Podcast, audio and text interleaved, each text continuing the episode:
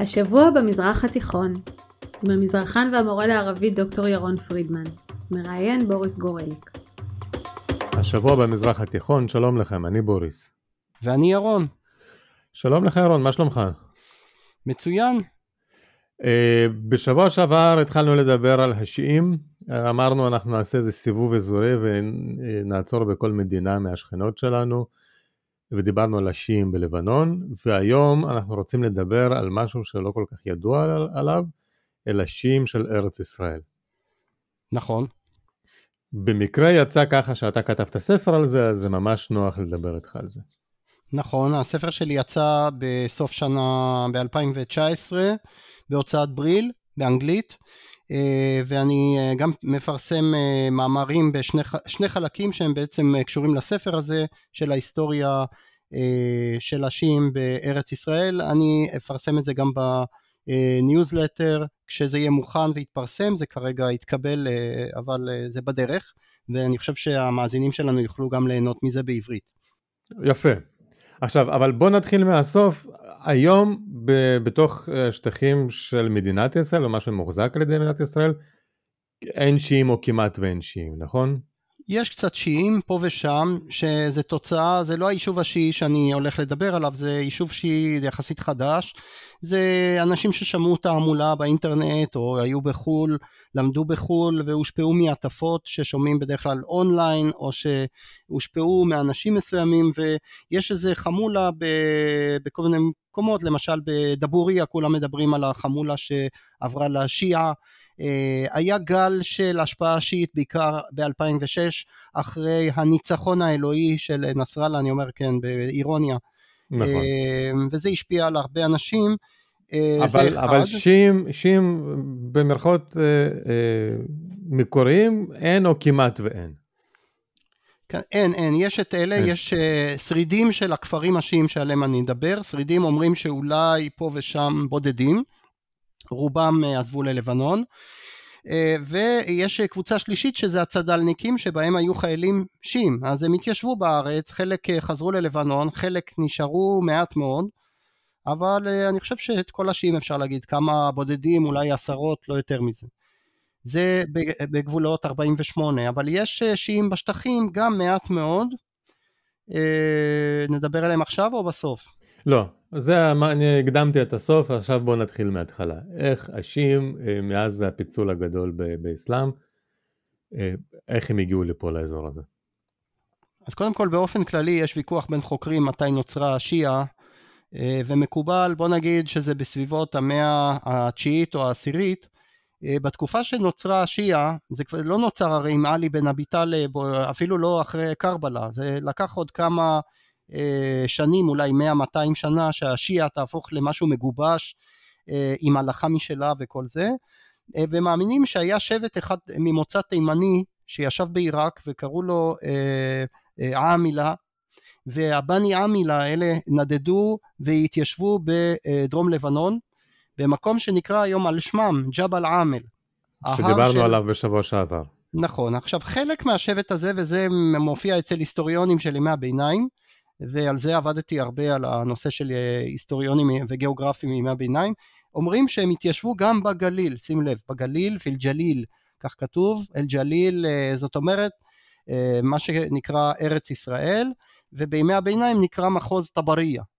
כן, מחוז טבריה היה מנותק מפלסטין, פלסטין זה היה טבריה דרומה עד רפיח בימי הביניים, ומטבריה צפונה זה היה נקרא טבריה או אורדון, כן? לא ירדן של היום אלא אורדון של אז, שזה היה חלק מירדן של היום ואזור טבריה אה, וקצת יותר צפונה, שם התיישבו שיעים, איך אומרים השיעים הראשונים, בצורה שבטית.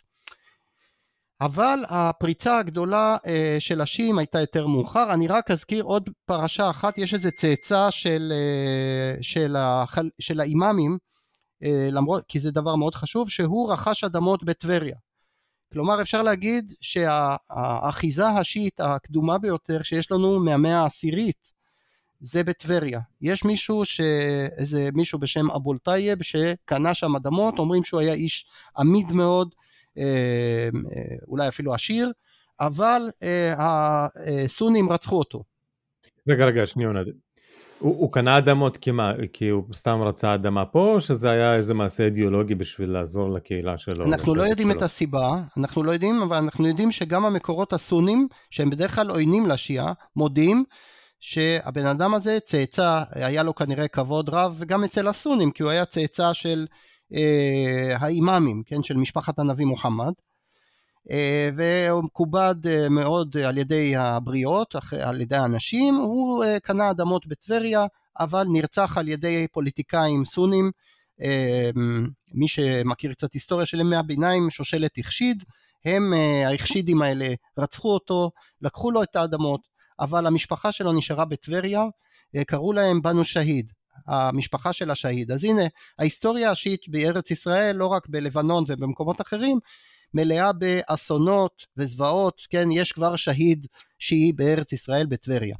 הקהילה טוב, השיעית הזאת... אסונות ו- וזה, אם אתה הולך מספיק שנים אחורה, לכולם לא חסר אסונות ורציחות. כן, אבל השיעים זה חלק מהמסורת מה, שלהם, כן? הם תמיד העשוקים עלי אדמות, הם תמיד המסכנים, אמרנו אפילו בפינת השפה הערבית, מזלומין, העשוקים עלי אדמות.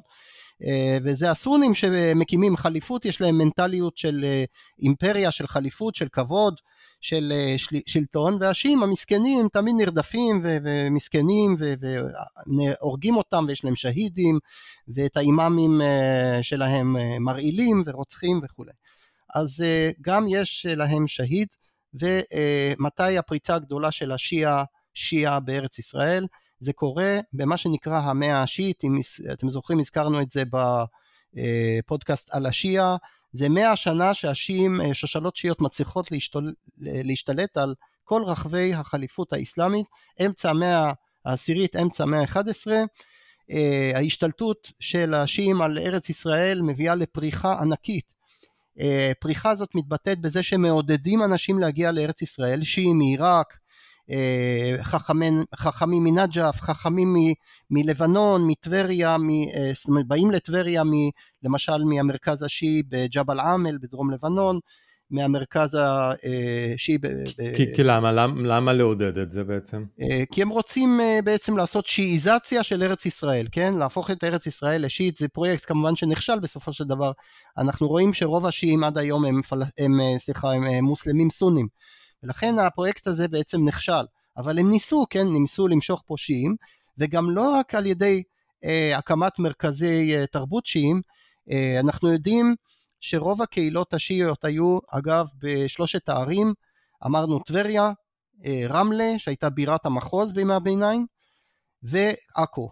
שלושת המוקדים האלה התיישבו בהם שיעים, mm-hmm. והשלטונות השיעים אה, עודדו, אם אתה זוכר, הם קראו להם פאטימים, השלטונות, הם עודדו את ההתיישבות השיעית באזור, אבל זה לא הסתפקו בזה, הם היו צריכים למשוך אותם לכאן. הרי מה חסר לשיעי שמגיע אה, לאזור הזה? מה חסר לו כאן? מה אתה אומר? Mm. שיעי מחפש לעשות זיארה, לעשות uh, באשורה את הזיארה, הוא צריך לעלות להשתטח על אחד מקברי האימאמים, אז זה מה שחסר לו פה, כן? כולם פה סונים, אין פה קברי אימאמים שיעים, אין פה שהידים שלהם, כן? ולכן okay.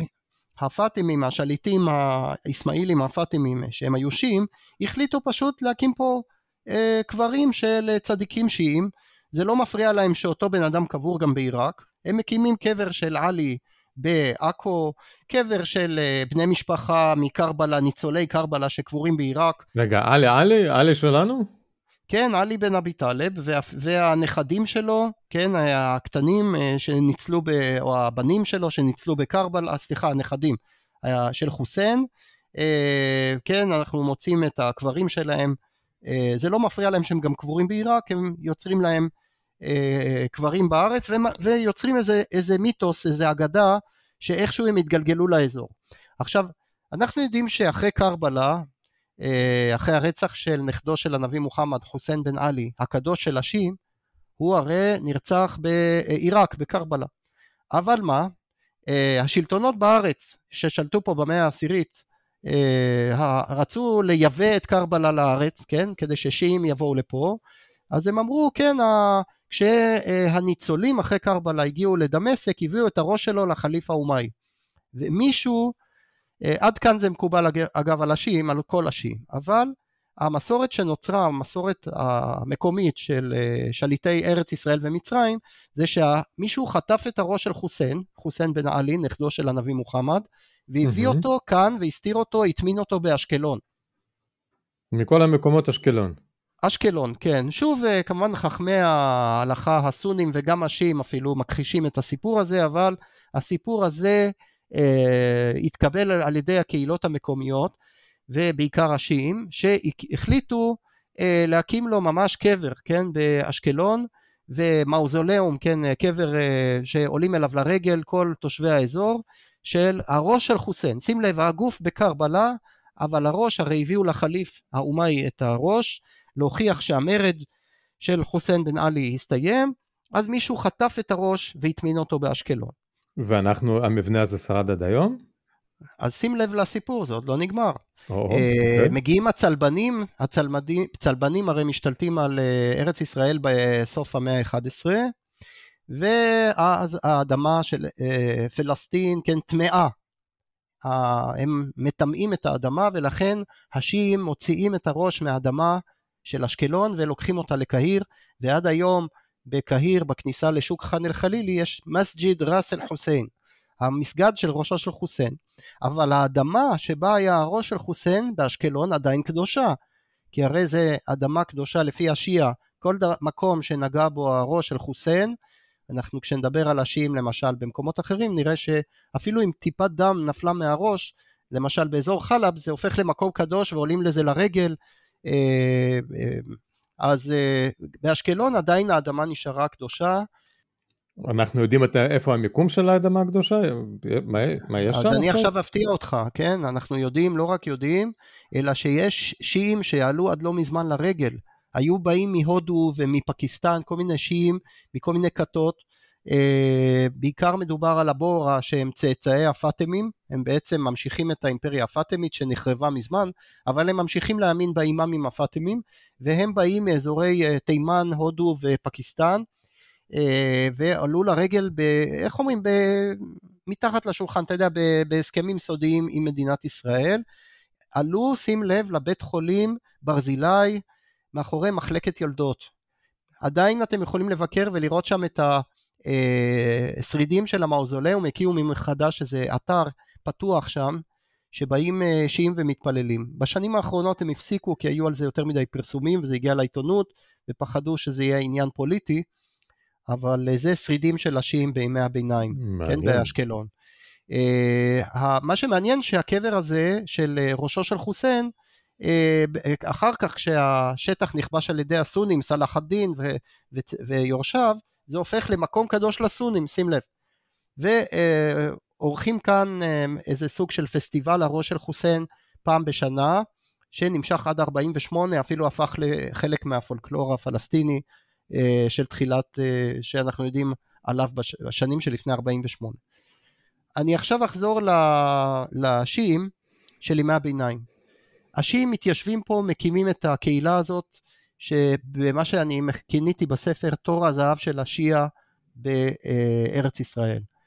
אמ, אז יש לנו קברים שיעים שבהם יש את ראשו של חוסיין, יש אה, יישוב שיעי, אנחנו לא יודעים להגיד מספרים, בימי הביניים זה בכלל נושא בעייתי המספרים, אבל הקהילה הזאת נעלמת אחרי הפלישה הצלבנית. אמ, אני מצאתי מקור מאוד נדיר על ספרייה שיעית שהוקמה בחיפה בסוף המאה העשירית, וכנראה שהצלבנים שרפו אותה, כן? זה לא דבר היוצא דופן. כשאתה אומר נעלמת, מה, אנשים הושמדו, ברחו, פשוט התמזגו לתוך ה... אתה שואל את השאלות שאני שאלתי, כשבדקתי, אתה יודע, הלכתי למקורות של המאה התשיעית והעשירית והאחת עשרה והשתים עשרה והשלוש עשרה, והיה לי פשוט חור בין המאה השתים עשרה והשלוש עשרה, כלום. לא מקורות גיאוגרפיים, לא מקורות היסטוריונים, לא אה, ספרות, לא שירה, לא זה, כל מה שמצאתי עד המאה ה-11 נעלם, לא היה שריד לשיעי אחד בארץ ישראל, וזה כולל גם שיעים שמגיעים לאזור יותר מאוחר ואומרים שהם לא רואים אף שיעי באזור הזה, אה, ולכן אני שאלתי את עצמי לאן נעלמו השיעים.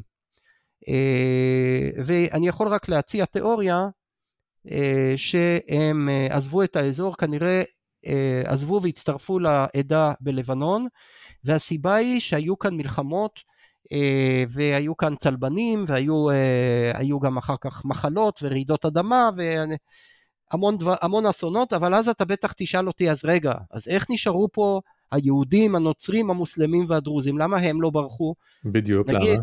כן, אז המוסלמים היו הרוב, כן, אין להם סיבה אה, לברוח, הם היו הרוב, הם היו השליטים, אחרי המאה השיעית חזרו לשלוט, אחרי התקופה הצלבנית, מה עם הנוצרים?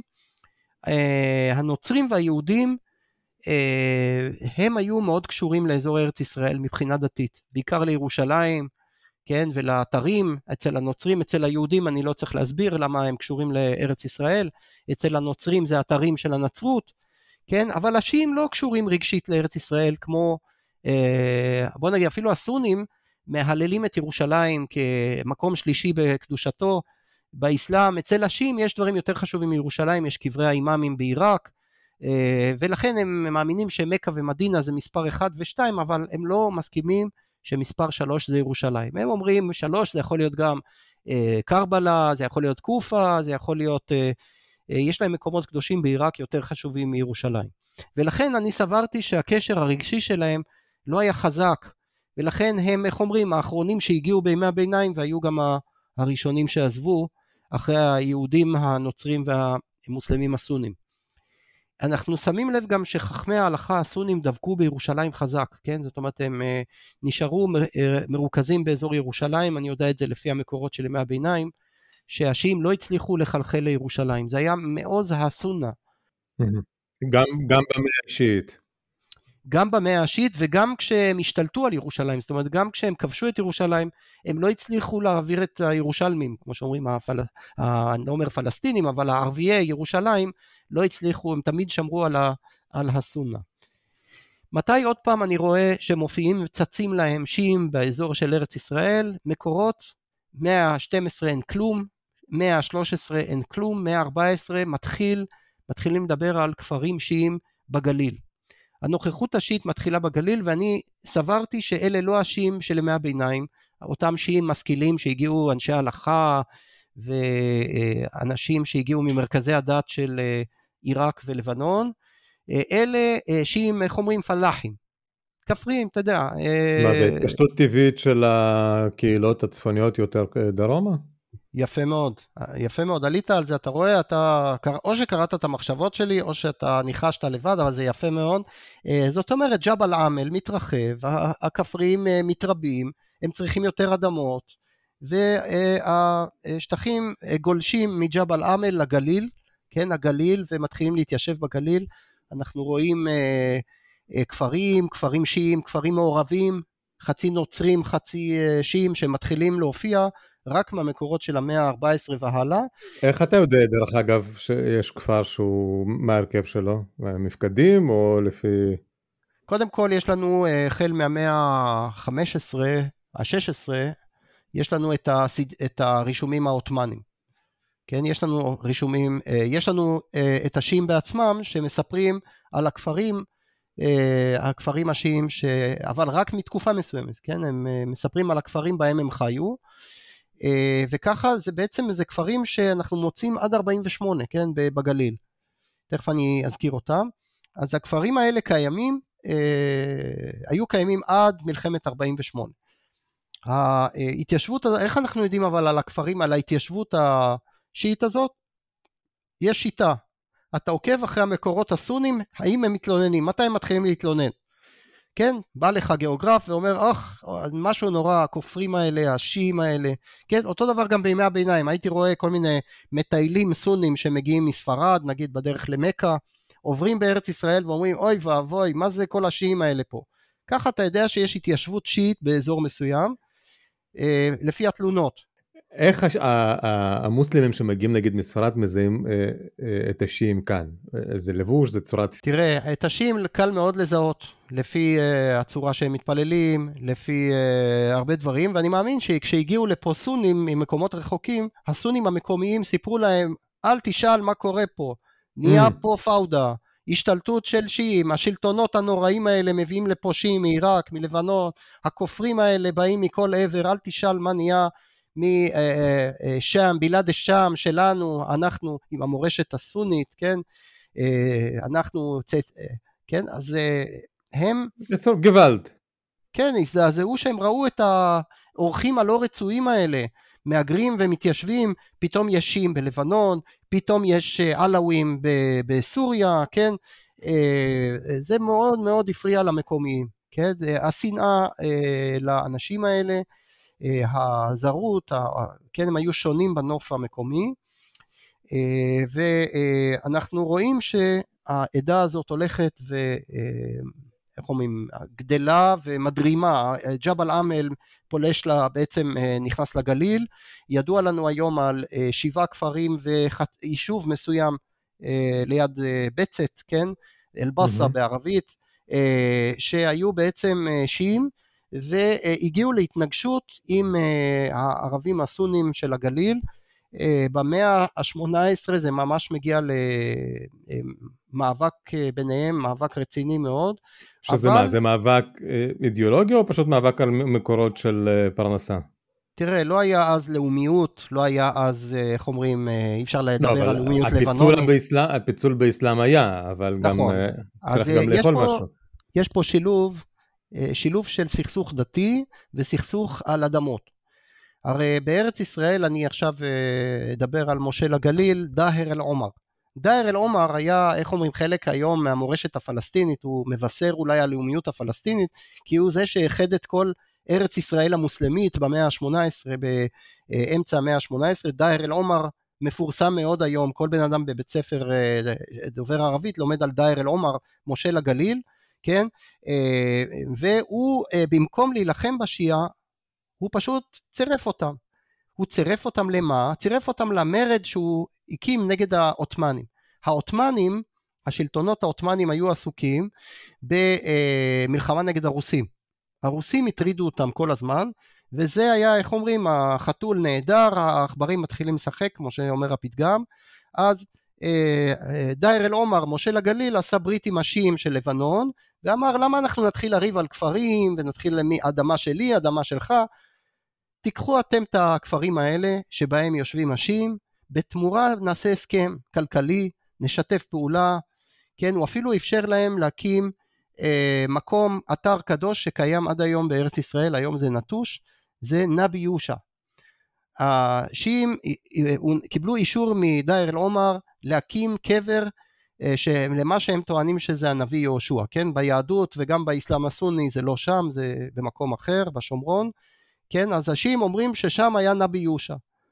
אה, והשיעים הקימו את זה שם, והיה שם אפילו משפחה כמו כהנים כאלה, אה, משפחה לבנונית שהתיישבה שם ליד החולה, כן? ליד אגם החולה, וטיפחה את המקום, המקום עומד על תילו עד היום, כן? אה, קרוב מאוד למצודת כוח, כן, אה, כן. מול אה, החולה. שזה, הוא גם מופיע על, על כריכת הספר של, שלך. נכון. האידיליה הסונית שיעית הזאת הצליחה להחזיק מעמד, הברית הכלכלית, המרד המשותף נגד העות'מאנים החזיק מעמד 25 שנה, תשמע זה יפה, זה חצי חיים אז בתקופה ההיא, ש... ודייר אל עומר היה בקשר אישי עם אה, המנהיג הגדול של השיעים, נסיף א-נסאר, אה, זה היה קשר אישי, אני לא מכניס את המאזינים לכל הסיפור, אבל סיפור, יש סיפור מאוד יפה ביניהם, על הקשר עם הילדים, איך כל אחד הציל את הילדים של השני בשעות המשבר, אבל כל האידיליה הזאת מסתיימת במכה איומה ב-1775, כשהעות'מאנים מתאוששים מהמלחמה שלהם נגד הרוסים, שולחים את הציל לעכו ומחריבים את כל הממלכה הקטנה, או איך להגיד, השלטון של אותו דאהר אל עומר, משה לגליל, והם שולחים לפה מנהיג אכזרי ביותר שאתה בטח שמעת עליו, שנקרא אחמד אל-ג'זאר. הקצב. מושל עכו, כן, הקצב, כן, אל-ג'זאר, גוזר הראשים, כן, אל-ג'זאר, שהוא אה, משנה את כל המדיניות אה, וכלפי השיעים ומחליט לרדוף אותם, כן, ולהשתלט על הכפרים שלהם, אה, והוא עושה מסע עונשין נוראי שהשיעים... דרך אגב, כדאי להזכיר אולי במרכאות או בסוגריים, שפעם אנשים היו מתגאים באכזריותם, היום אף אחד לא יקרא לעצמו הקצב, יקראו לעצמם הדואג לעניים. נכון, אבל היו לו כל מיני הרומנטיקה צדדים. הייתה אחרת. דייר אל עומר היו לו כל מיני צדדים, אה, וגם לאל-ג'זאר, שהיה אה, אכזרי לשיעים, היו כל מיני צדדים, אה, ושניהם היה להם דבר אחד משותף, הם חיזקו את המקום, הם נלחמו בפשע, נלחמו בשודדים, הביאו יציבות לאזור, אז אחד עשה את זה בשילוב עם השיעים, אחד עשה את זה תוך חיסול של השיעים, הוא פשוט עשה מסע נוראי לאזור כפרי השיעים בגליל, ואפילו לג'בל עמל, וגם הרג את אה, בני הברית השיעים של, אה, של דייר אל עומר, לא רק את דייר אל עומר. אה, והוא, זה השיעים, בספרים שלהם קוראים לזה האסון, האסון שלהם, כן? והכפרים השיעים בגליל בכל זאת שרדו, למרות מסע אל-ג'זאר. ו... על יושביהם. כנראה שהקהילות הידלדלו, ואיך אומרים, הריבוי הטבעי החזיר אותם למימדים של כנראה בסביבות 5,000 אה, שיעים בשנת 48. אם אתה משווה את זה לקהילה הפלסטינית, כן, אה, אין מה להשוות, היו אה, בין מיליון לשני מיליון פלסטינים בארץ ישראל, ותשווה את זה עם 5,000 שיעים בגליל. בכלל, מה זה מעניין אותנו הכפרים שיעים האלה שהיו קיימים מהמאה ה-14 ועד היום? זה מעניין אותנו כי לפעמים זה עולה בנאומים של נסראללה. אתה יודע, נסראללה נואם נגיד בחג האשורה, ואז הוא אומר אנחנו נכבוש את הגליל, זה רק עניין של זמן, אתה יודע, זה לא יקרה מחר, אבל אנחנו מתארגנים לקראת זה, משום שאנחנו צריכים לשחרר את חוות שבעה, אבל לא רק את חוות שבעה, הוא אומר גם אל-קורה א-סבע, שבעת הכפרים. זאת אומרת שיש איזו מודעות לבנונית למה שקרה לשבעת הכפרים, ולזה אני מגיע עכשיו. אה, והכפרים האלה, אה, הגדול ביניהם היה אה, ממש באצבע הגליל, שזה היה ממש בצפון. היה להם קשרים, לא היה להם שום עוינות ליהודים, זאת אומרת היה להם מתח כל הזמן עם העדה הסונית, אבל עם היהודים לא היה שום מתח, להפך, אומרים שבשנות ה-30 כשהיו את אה, המרד הערבי בארץ ישראל, חלק כן. מהיהודים אה, ברחו לכפרים שיעים אפילו, עד כדי כך. זאת אומרת, אה, הכפר הכי גדול היה כפר הונין, שהצטיין בסוסים שלו. היו לשיעים בהונין סוסים מאוד יפים, סוסים מכובדים מאוד, וזה כתוב בספרות שלהם. והיה להם יחסים מאוד טובים עם כפר גלעדי, עם היישוב היהודי בכפר גלעדי, ולכן כשפרצו, פרצה המלחמה אה, של מלחמת העצמאות והשיעים, אתה יודע, הם אה, לא ידעו איך להגיב, אז הזקנים של הונין ניגשו לכפר גלעדי והתחילו לנהל משא ומתן ואגב המסמך, מסמך הונין נמצא בארכיון המדינה, אפשר להזמין אותו, זה מסמך פתוח, גם המאזינים פה יכולים להזמין בחינם את המסמך הזה, מסמך עצוב אני חייב להגיד, שמראה איזה פספוס ענק יש ליישוב הציוני היהודי עם השיעים, סיפור שחוזר על עצמו גם בלבנון, כשדיברנו על לבנון, הפספוס הזה. אה, מסופר שמבוגרים של אוני נפגשו בכפר גלעדי, אמרו אנחנו מוכנים להסתפח, להסתפח למדינה היהודית החדשה שתקום, אנחנו נעשה את כל החובות והזכויות, כן, אנחנו נהיה מחויבים לכל מה שקשור ללהיות ישראלי, זה אומר שהם רצו להיות בעצם כמו הדרוזים. אם uh, ההסכם היה יוצא לפועל, uh, מצבם היה כמו הדרוזים, אבל קורה לפי המסמך, מסמך חונין חושף את האמת, מה קרה, uh, כוח של צה"ל נסוג מלבנון אחרי שחטף הרבה אש, וחטף כמה יריות בודדות, ממש מעט מהונין, והחליט להתנקם, נכנס להונין ועשה שם, על היוסטור מה שעשה שם, כן, ירה על אנשים, הרס, פיצץ בתים, הרס את המסגד שם, כל המשא ומתן, איך אומרים, אה, הלך לפח האשפה. אנחנו יודעים על זה מכיוון שההתכתבות על המשא ומתן עם השיעים הגיעה עד משרד המיעוטים. זאת אומרת, אני חושב שזה הגיע עד בן גוריון. הוא אישר את המשא ומתן הזה, אבל ברגע שהיה את הטעות הזאת של, של צה"ל והכניסה להונין והתגובה הלא פרופורציונלית על הירי מהונין, כל הסיפור הזה ירד לטמיון. מה, בעקבות אירוע אחד? נכון, אה, עכשיו... אם, אם אני זוכר נכון, גם היה אירוע דומה בין אה, כוחות יהודיים לדרוזים, וזה דווקא לא הרס את ה... תראה, עם הדרוזים, התנועה הציונית הייתה הרבה יותר חכמה, היא, בנתה את הקשרים כבר בשנות ה-30, אה, זה כבר נושא לפודקאסט אחר, מה, על הברית היהודית-דרוזית. זה משהו mm-hmm. שנבנה, איך אומרים, אבן על אבן. עם השיעים קצת נזכרו מאוחר.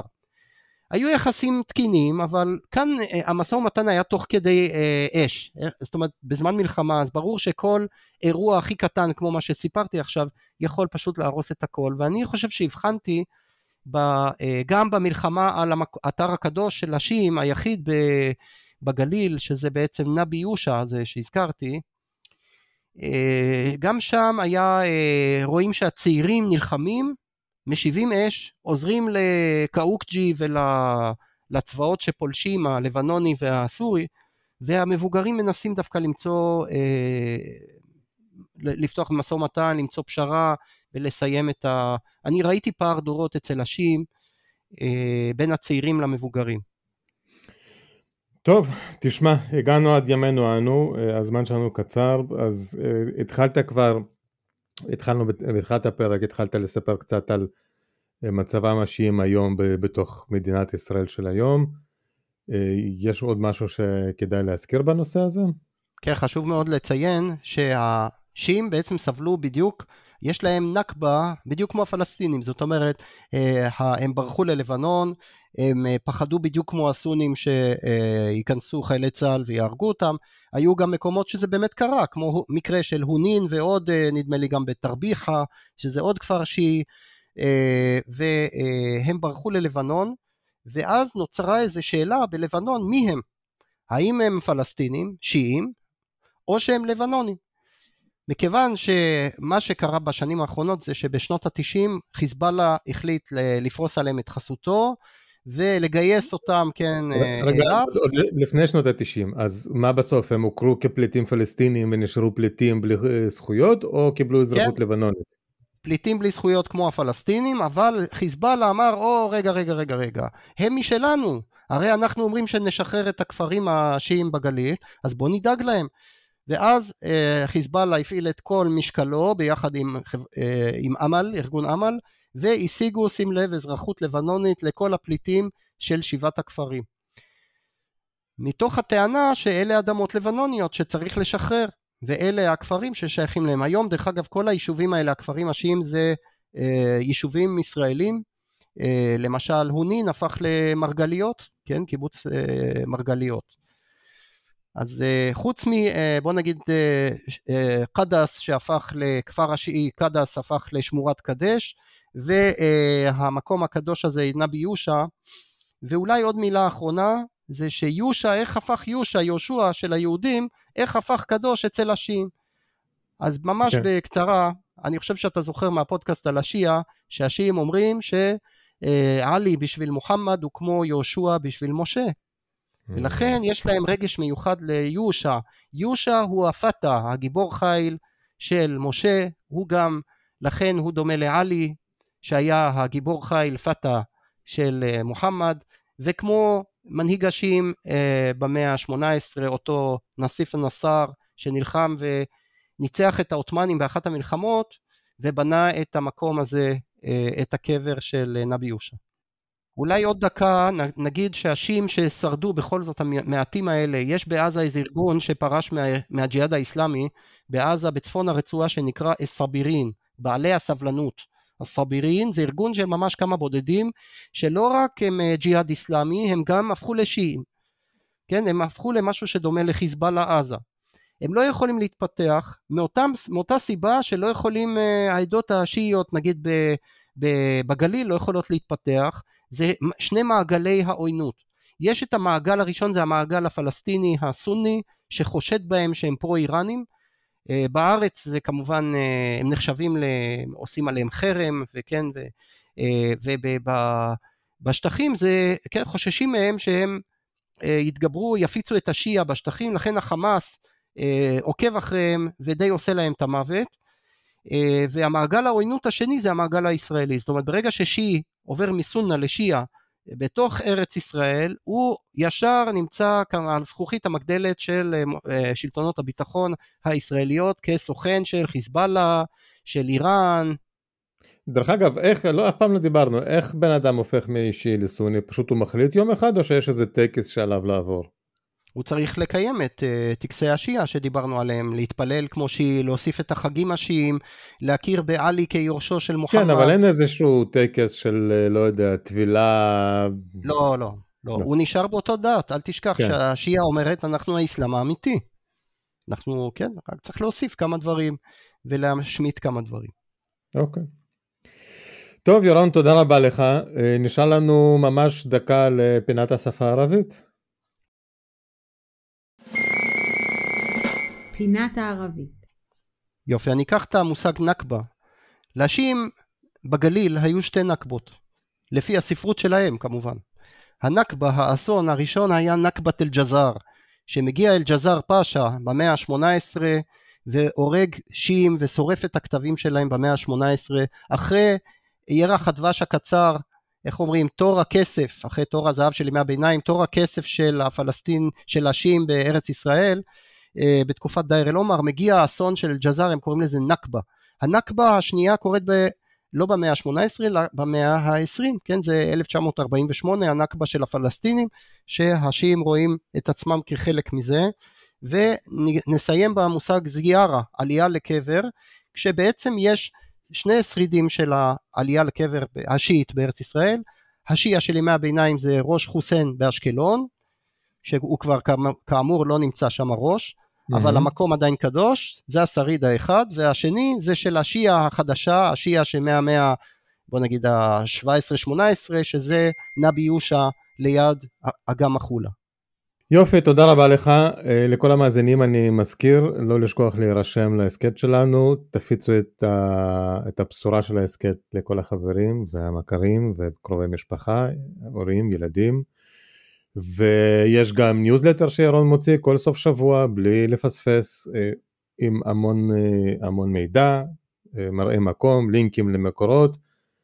ומה נאחל לכם? שיהיה לנו שבוע טוב ויום מקסים, ביי ביי. ביי ביי. יירשמו להסכת באפל מיוזיק, ספוטיפיי וכל אפליקציית פודקאסטים שאתם אוהבים. כדאי ומומלץ להירשם לרשימת התפוצה השבועית של דוקטור פרידמן, בה הוא סוקר את חדשות השבוע במזרח התיכון. חפשו השבוע במזרח התיכון בפייסבוק. נשתמע בשבוע הבא.